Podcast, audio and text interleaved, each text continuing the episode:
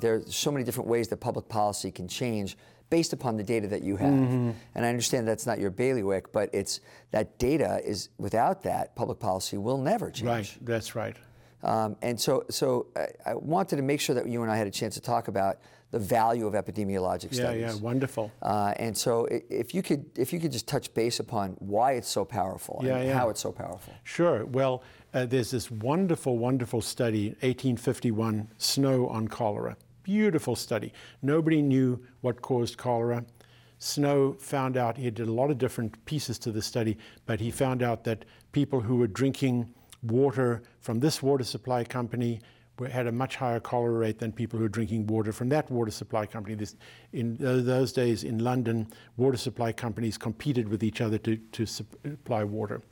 And he went and looked to see where the water came from for the Southwark and Vauxhall Water Company, which was the one that was uh, associated with lots of cholera, and the Lambeth Company, which had very little cholera. Lambeth Company was getting their water from the Thames upstream from London. Southwark and Vauxhall was getting their water 10 feet downstream from a sewage outlet pipe.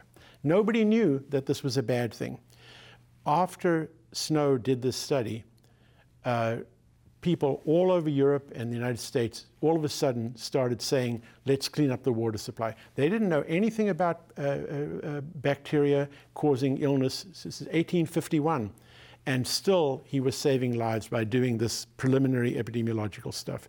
The stuff on cigarette smoking and cancer is the same kind of deal. You find very beautiful evidence ahead of time before you know what the mechanism is, before you do the lab studies, and then you can get people to live longer just on the basis of the epidemiological studies. Uh, uh, Lind on, on, on scurvy would be another example. This Lind in 1750 discovers that um, if people eat these and these kinds of foods, they're, they're less likely to get scurvy, Scurvy. than those and those kinds of foods.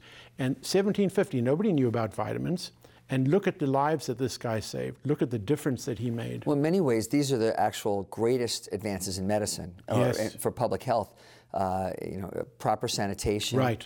uh, hand washing, Right, right. uh, and those were all really epidemiologic, public health type of approaches. Right, right. Semmelweis uh, discovering that that uh, that if the physician washed his hands, he'd be less likely to have uh, patients who were infected. I mean, uh, right? It, it's just wonderful stuff, but it is only preliminary stuff. The next step is the, the lab work, and the next step is up to not the epidemiologist, but people who do different kind of work. And do you feel a little bit like a detective when you're doing this? It is wonderful, and actually, um, uh, one of the things when I taught my epidemiology class, I would ask the students to tell me in what ways is the epidemiologist like a detective, and in what ways is the epidemiologist not like a detective.